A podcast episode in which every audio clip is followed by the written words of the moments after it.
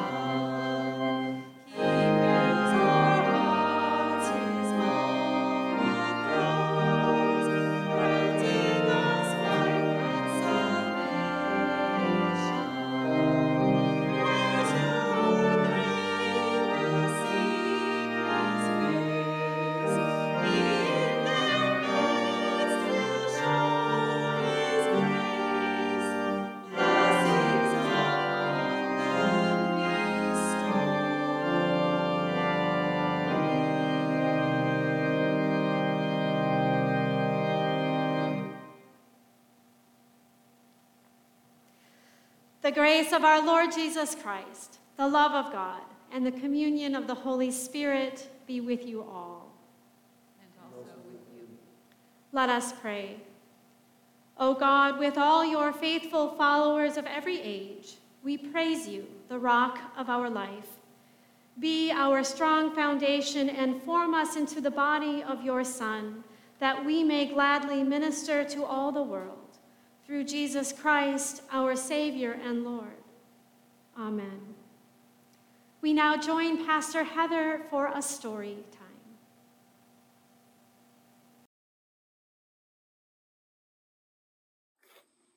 Good morning, O S L kids and adults, and welcome to another installation of a special story time as we meet another holy troublemaker and unconventional saint.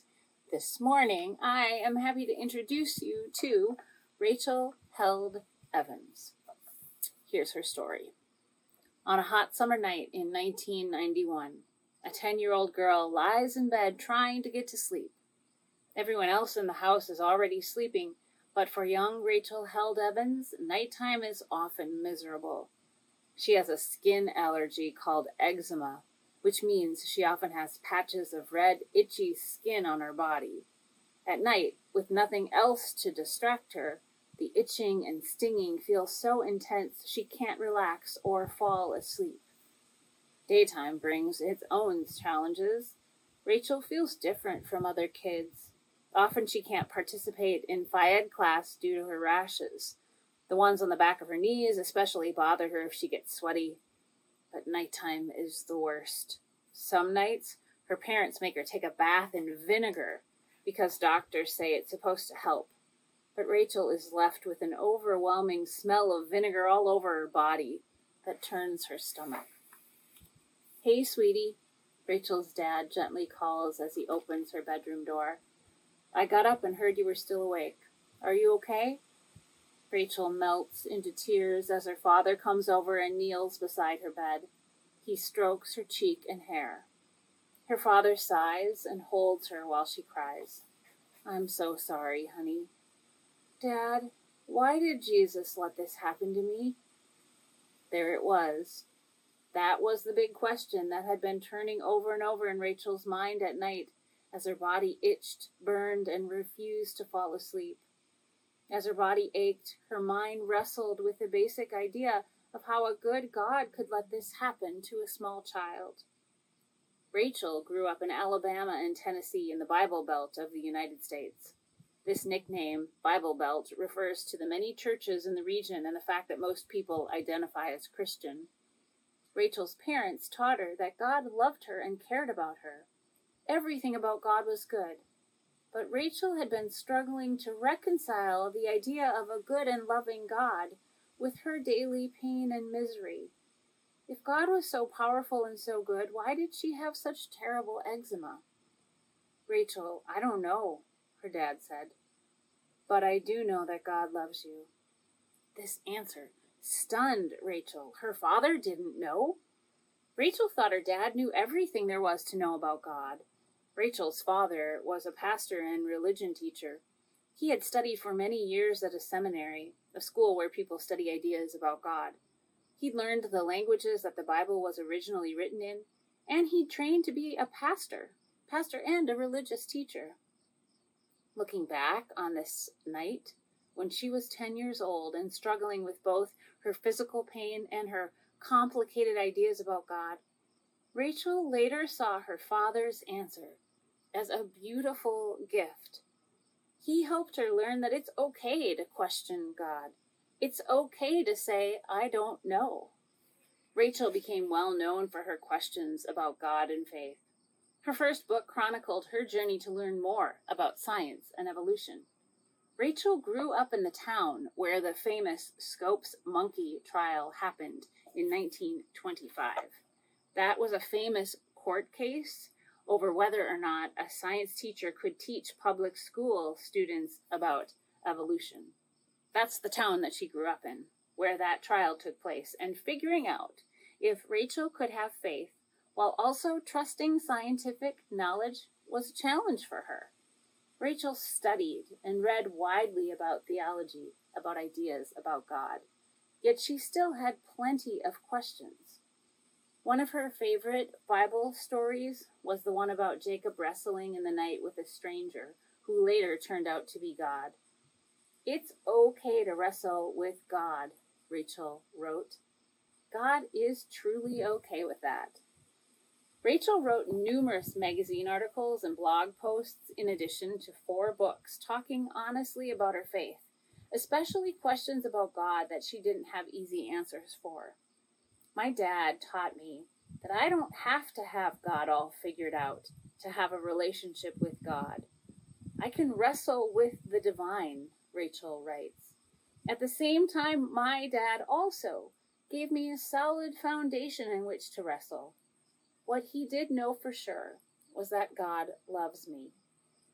Rachel's honest writing about her own doubts and questions have become beacons of light for many others who find themselves with the same questions, often late at night when the rest of the household is quiet and still.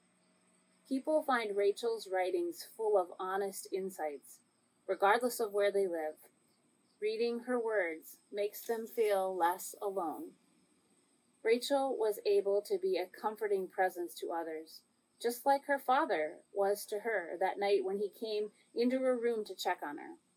Because of him, Rachel boldly said, "I don't know all the answers. It's okay to have questions. It's okay to be angry even. But I do know that the essence of the divine is love.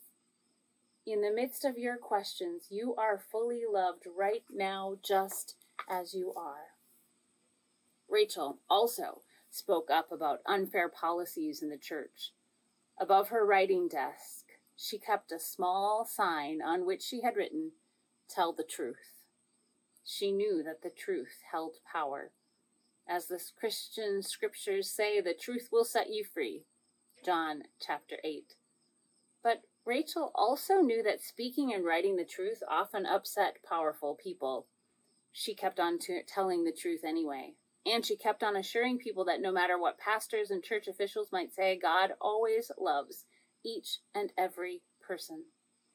Rachel was especially passionate when people were being treated in a way that she knew didn't measure up to the life and teachings of Jesus. She became a vocal advocate for the full inclusion of L G B T Q people in church, as well as for women who were serving in senior positions in the church despite the protests of more conservative voices who thought only men could have authority in the church. Rachel also publicly reminded Christian leaders that Jesus always would have chosen to go home to dinner with the very people the church was forgetting or rejecting. Rachel's vision of church included everyone. This is what God's kingdom is like. A bunch of outcasts and oddballs gathered at a table, not because they are rich or worthy or good, but because they are hungry, because they said yes, and there's always room for more. In May of two thousand nineteen, Rachel died unexpectedly after a short illness. She was only thirty-seven years old. She left a husband and two young children. Shock and grief spread quickly. Rachel's words have given life, hope, and meaning to so many people. People from all over the world wrote tributes and remembrances of her. They told stories of how Rachel's words inspired them. Women told of going into ministry because of Rachel. L G B T Q people said they finally realized they were fully loved by the divine because of Rachel. And all kinds of people said they found their way back to a relationship with God because of her work. In an interview for this book, before she died, Rachel talked about loving the mothering metaphors for God found throughout the Bible. Those metaphors became especially meaningful to her after she became a mother herself.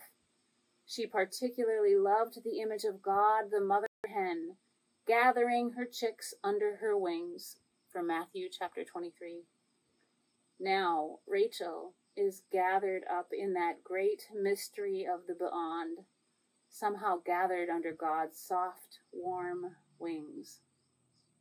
And those of us still on this side of that great mystery Have Rachel's words and witness to continue to guide us. So my question for you to ponder, maybe to talk about as a family, is do you have questions that cause you to wrestle with God? God welcomes our questions. God welcomes our curiosities. And your church welcomes your questions. In fact, we invite your questions to be part of the ways that we together wrestle with God and wrestle with who we're called to be, our purpose in the world, wrestle with all of the big challenges before us. God invites our questions, invites our wrestling, and reminds us that through it all, we are beloved, no matter what.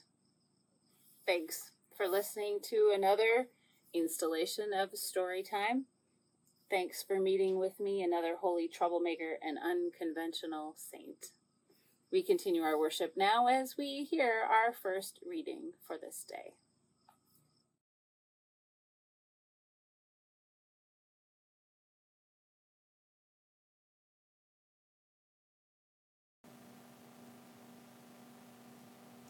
Our first reading this morning comes from Paul's letter to the Romans. God's grace empowers different forms of service among Christians, but all forms of ministry function to build up the body of Christ. A reading from Romans. I appeal to you, therefore, brothers and sisters, by the mercies of God, to present your bodies as a living sacrifice, holy and acceptable to God, which is your spiritual worship. Do not be conformed to this world, but be transformed by the renewing of your minds, so that you may discern what is the will of God, what is good and acceptable and perfect.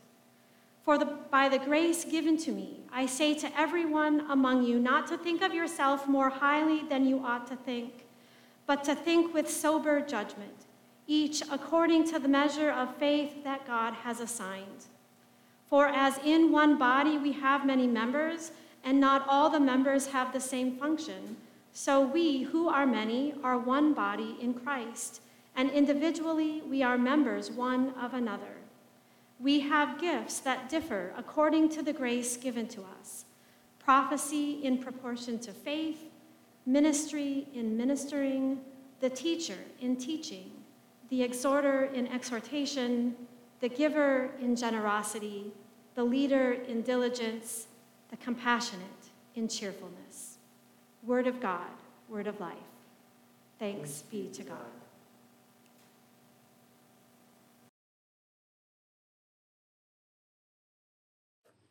The Holy Gospel according to Matthew. Glory to you, O Lord. Now when Jesus came into the district of Caesarea Philippi, he asked his disciples, "Who do people say that the Son of Man is?"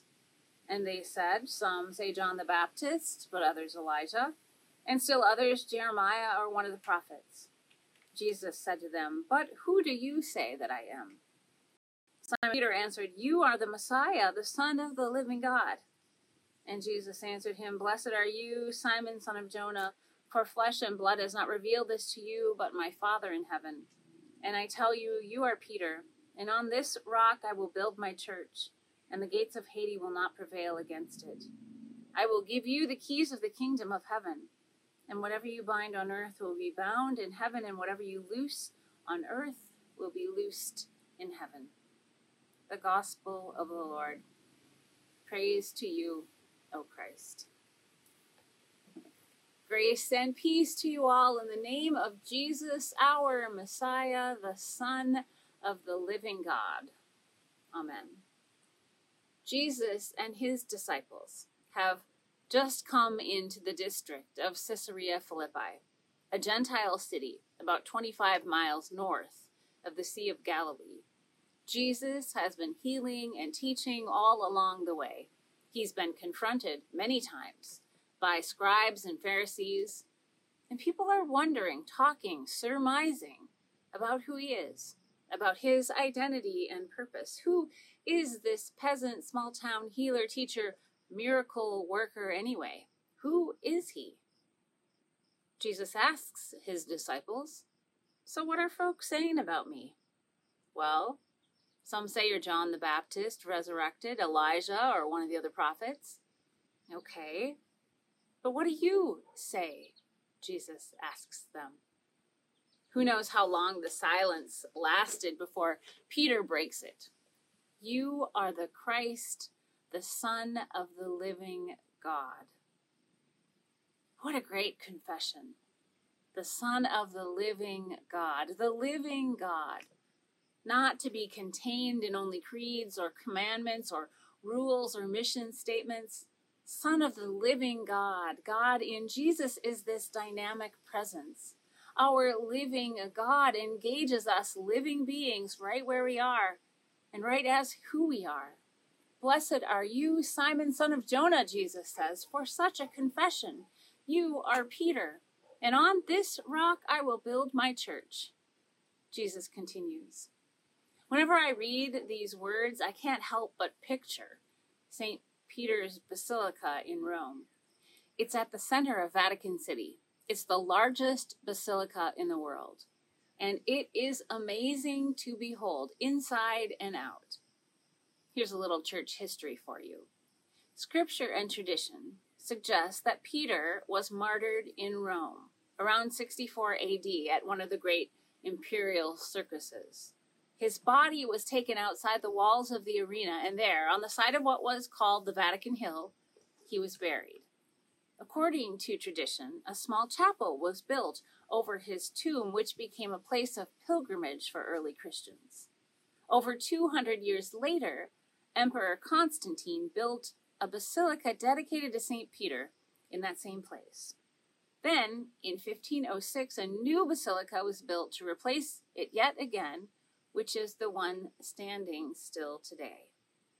The Vatican has long held that Peter was buried under the basilica, but of course there was no proof until nineteen thirty-nine, when just below the floor level of the basilica, excavation discovered ancient Roman graves. And directly beneath the altar, a large burial site was found, with signs of a tomb and a small altar, and remains that some say confirm the long-held belief that Peter truly was buried there. Tu es Petros, in giant Latin gilded lettering on the cupola. These words greet all who enter Saint Peter's Basilica. "You are Peter, Petros, rock. And on this rock I will build my church." I wonder what Peter would think of that grand structure built in his name. I don't know. I think Peter knew himself to be bold, but he also knew himself to blunder.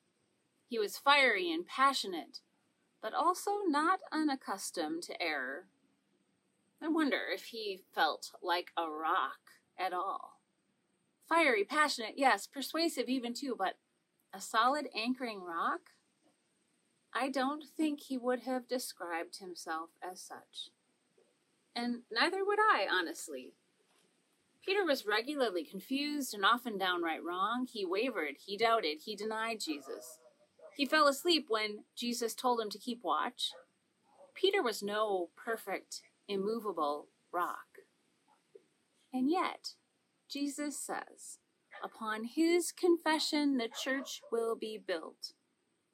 Some have said that in naming Peter the rock, Jesus was making a joke, an exaggeration about Peter, who only a little earlier in the gospel sank like a stone when he tried walking on water, if you remember from a few weeks back. That's a pretty good joke, but if we listen closely, we hear something else too. "Blessed are you," Jesus tells Peter. "For flesh and blood have not revealed this to you, but my Father in heaven." Which is like saying, "Blessed are you, Peter, because it is God who has opened your eyes." Jesus didn't say to Peter, "Blessed are you for your insight or for your bold faith." Rather, "Blessed are you, Peter, because of what God has done, what God has shown you. Blessed are you, Peter, for seeing God with you and for you.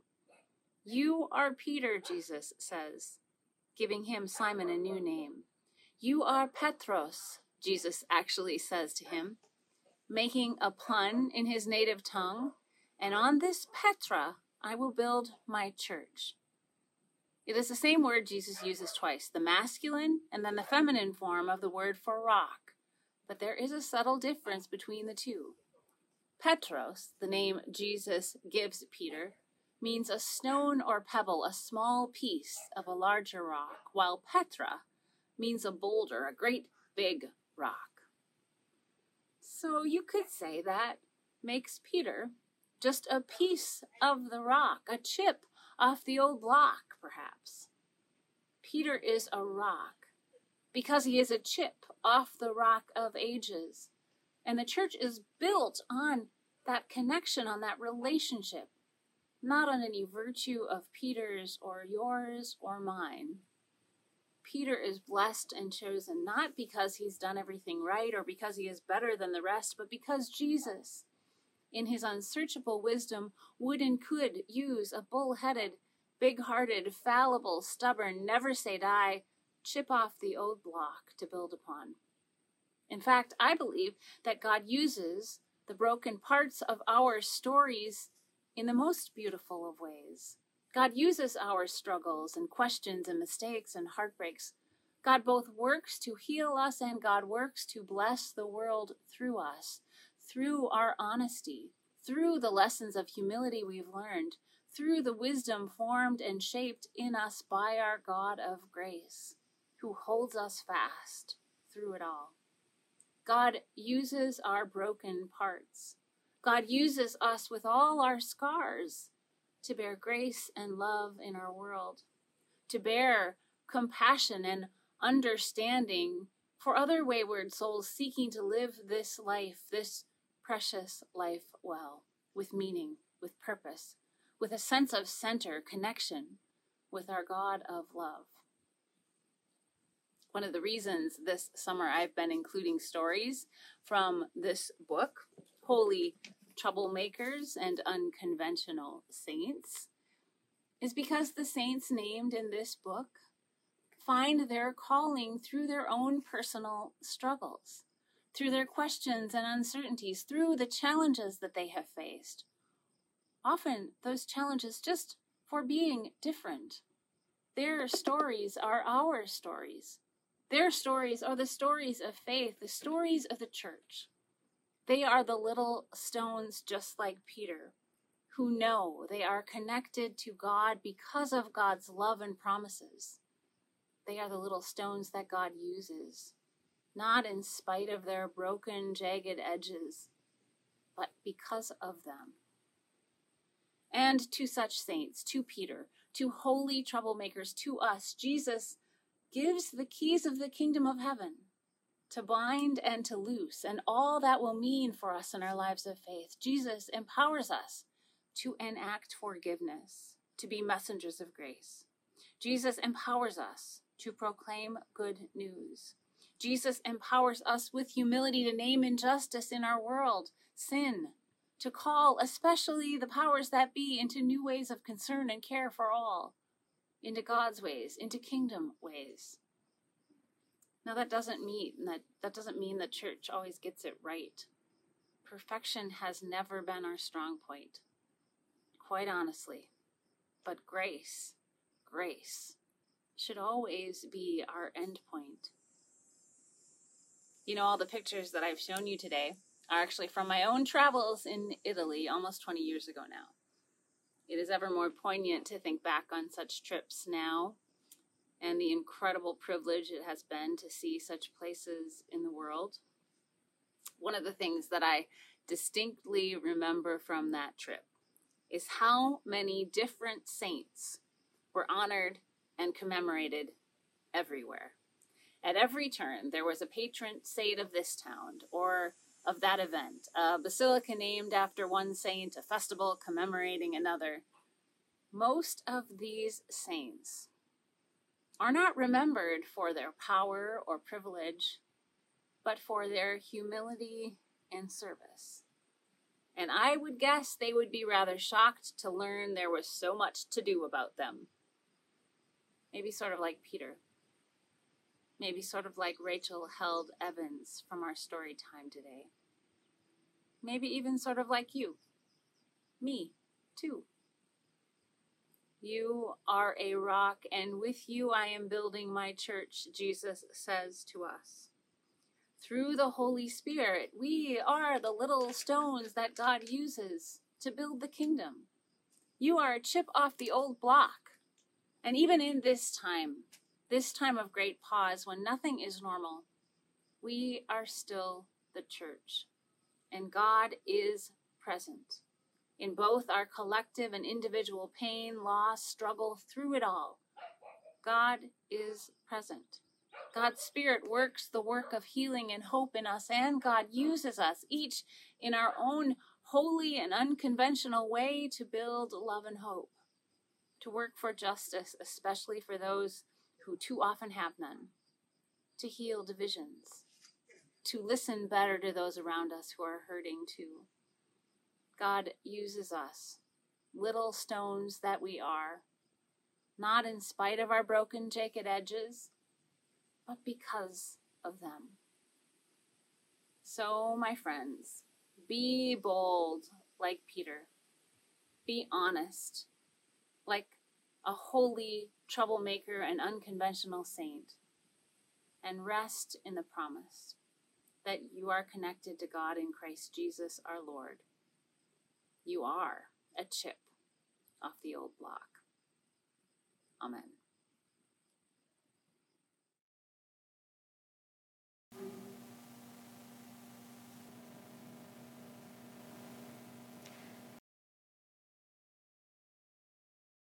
We sing together our hymn of the day, Take My Life That I May Be, hymn number six eighty-five, verses one through four.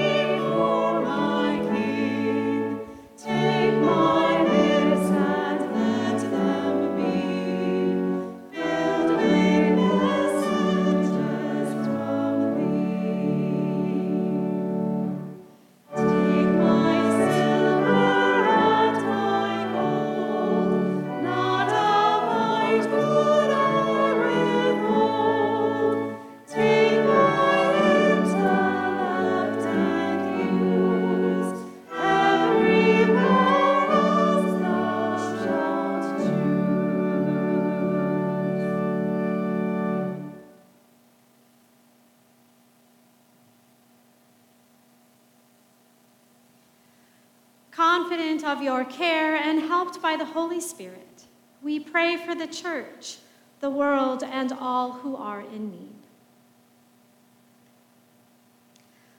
Lord, our rock, you are, are our foundation in Jesus Christ, whom we confess as the living God. Prepare your church for its mission in bearing witness to Christ in this time of pandemic.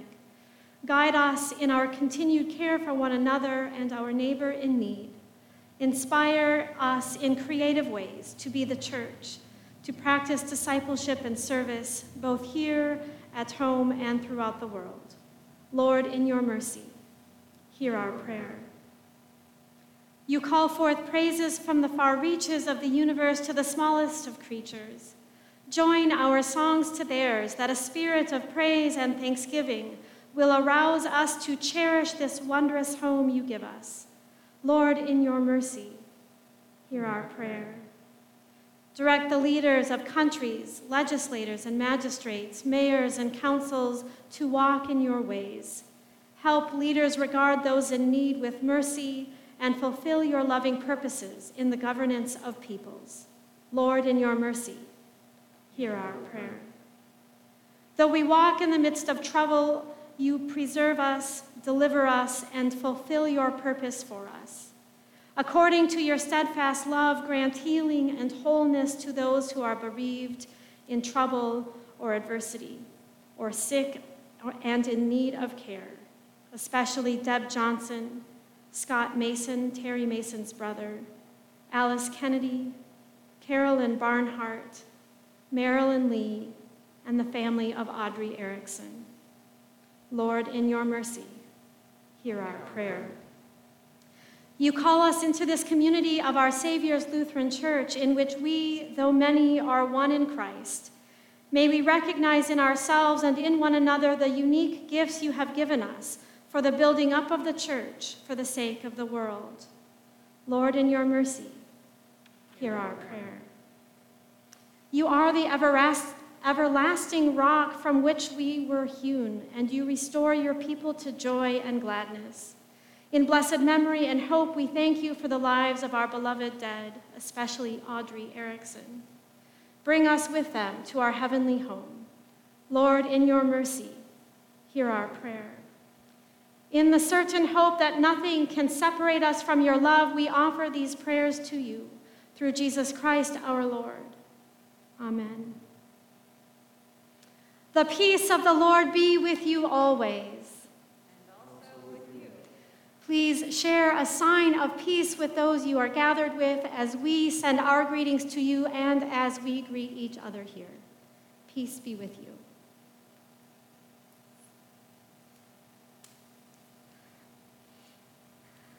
This morning, I want to say a word of thanks for all the ways in which you share generously with those in our community and here at Our Savior's um, as we work to continue the ministry of Jesus Christ. Your support of our ongoing ministry is vital to the work that we do, so thank you for that continued support. We invite you to send your offering to our church office or to use our online giving option through our website at O S L M E dot com. We sing now together our offertory, Let the Vineyards Be Fruitful.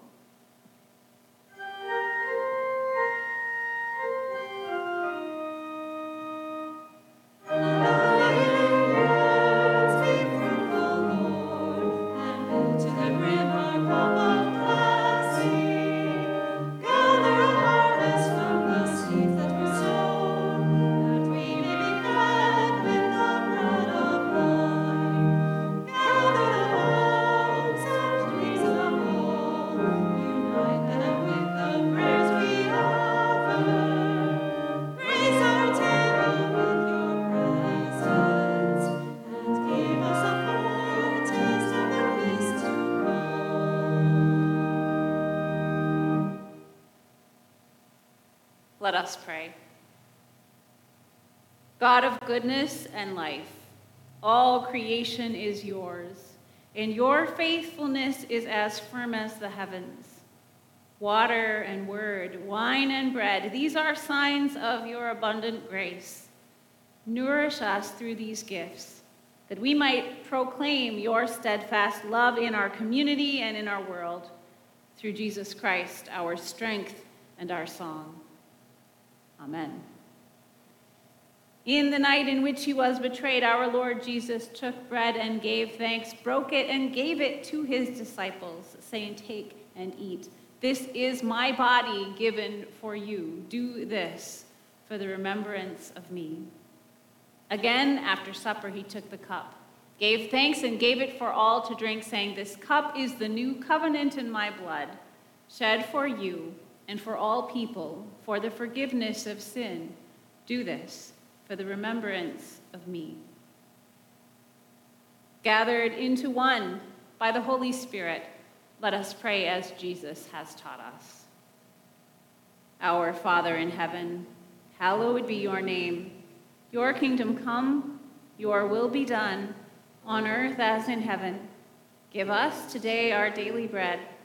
Forgive us our sins, as we forgive those who sin against us. Save us from the time of trial, and deliver us from evil. For the kingdom, the power, and the glory are yours, now and forever. Amen. I invite you to share communion now with those you may be gathered with for worship, or receive this sacrament yourself. The living God meets us in this meal with grace and love. May you be filled up with the promise of your belovedness. The body of Christ is given for you. The blood of Christ is shed for you. At this time, I welcome Michaela Gifford to share with us special music as we celebrate communion. She'll be playing an arrangement of Jesus Loves Me.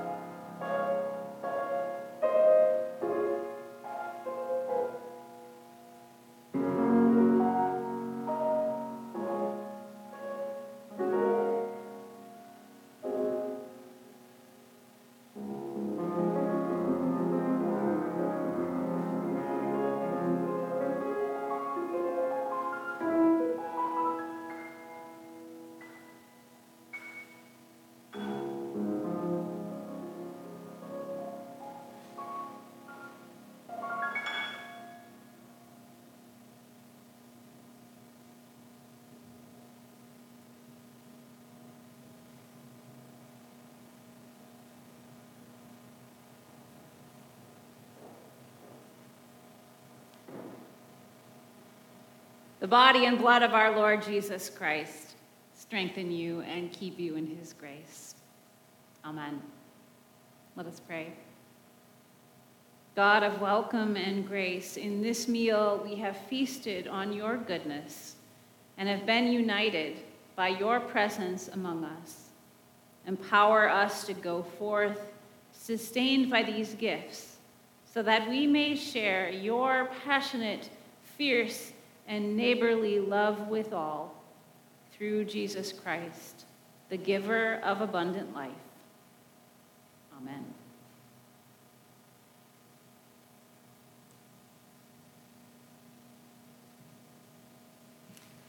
As you enter now into the rest of this Sabbath day, hear these words of promise and blessing. Neither death nor life, nor angels, nor rulers, nor things present, nor things to come, nor powers, nor height, nor depth, nor anything else in all creation will be able to separate us from the love of God in Christ Jesus. God the Creator, Jesus the Christ, and the Holy Spirit the Comforter, bless you and keep you in eternal love. Amen. I want to share with you now some announcements. First, I want to let you know that we are gearing up for virtual Sunday school this fall. If you would be willing to be recorded reading a Bible story, please let me know. We would love to include a variety of faces and voices sharing these stories of faith with our Sunday school children and families. I also want to let you know that next week on Sunday, August thirtieth, we will hold our blessing of the backpacks. Denise and I will be here in the parking lot at O S L from nine thirty to noon for a drive-through blessing at the start of the school year. We ask that you enter the parking lot on the north side from ninth Avenue and drive through and exit the parking lot over on tenth Avenue. We will also be handing out story Bibles to our three-year-olds on that day, so plan to come and pick those up as well. Hopefully, sometime last week, you received an email letting you know of an in-person worship service, a compline service, that we will be hosting on Wednesday, August twenty-sixth, um, out in our parking lot. In keeping with the Dunn County's um, health recommendations, we are limited to twenty-five people at this gathering. So if you are interested in attending this service, please call the church office. Um, and call also if you're interested in attending um, future um, offerings like this, um, even if you aren't able to make it um, this Wednesday. We are trying to track interest um, in these services and to figure out whether we should continue to offer them or not. So please let us know what your thoughts and interests are. I remind you that if you have a prayer concern or if you wish to visit with one of our parish nurses or one of our pastors, please reach out to us. We are here for you. You can find all of our contact information on our website at O S L M E dot com. Finally, I want to take a moment to say a word of thanks to someone you can't see, but who has been journeying with us since this pandemic started, and that is Nathan Miller. He has been serving as our videographer, helping to record these worship services ever since we moved to virtual worship. And I just want to say thank you, Nathan, because without your time and your talent and your resources and your gifts and your faithfulness, we would not have made it this far. So thank you for that. And as you return to school, to in-person school, we wish you um, and all of our educators the best. But thank you for your faithfulness um, in joining us for this. Uh, for these worship services. Our worship concludes now as we sing our sending hymn, My Hope is Built on Nothing Less, number five ninety-seven.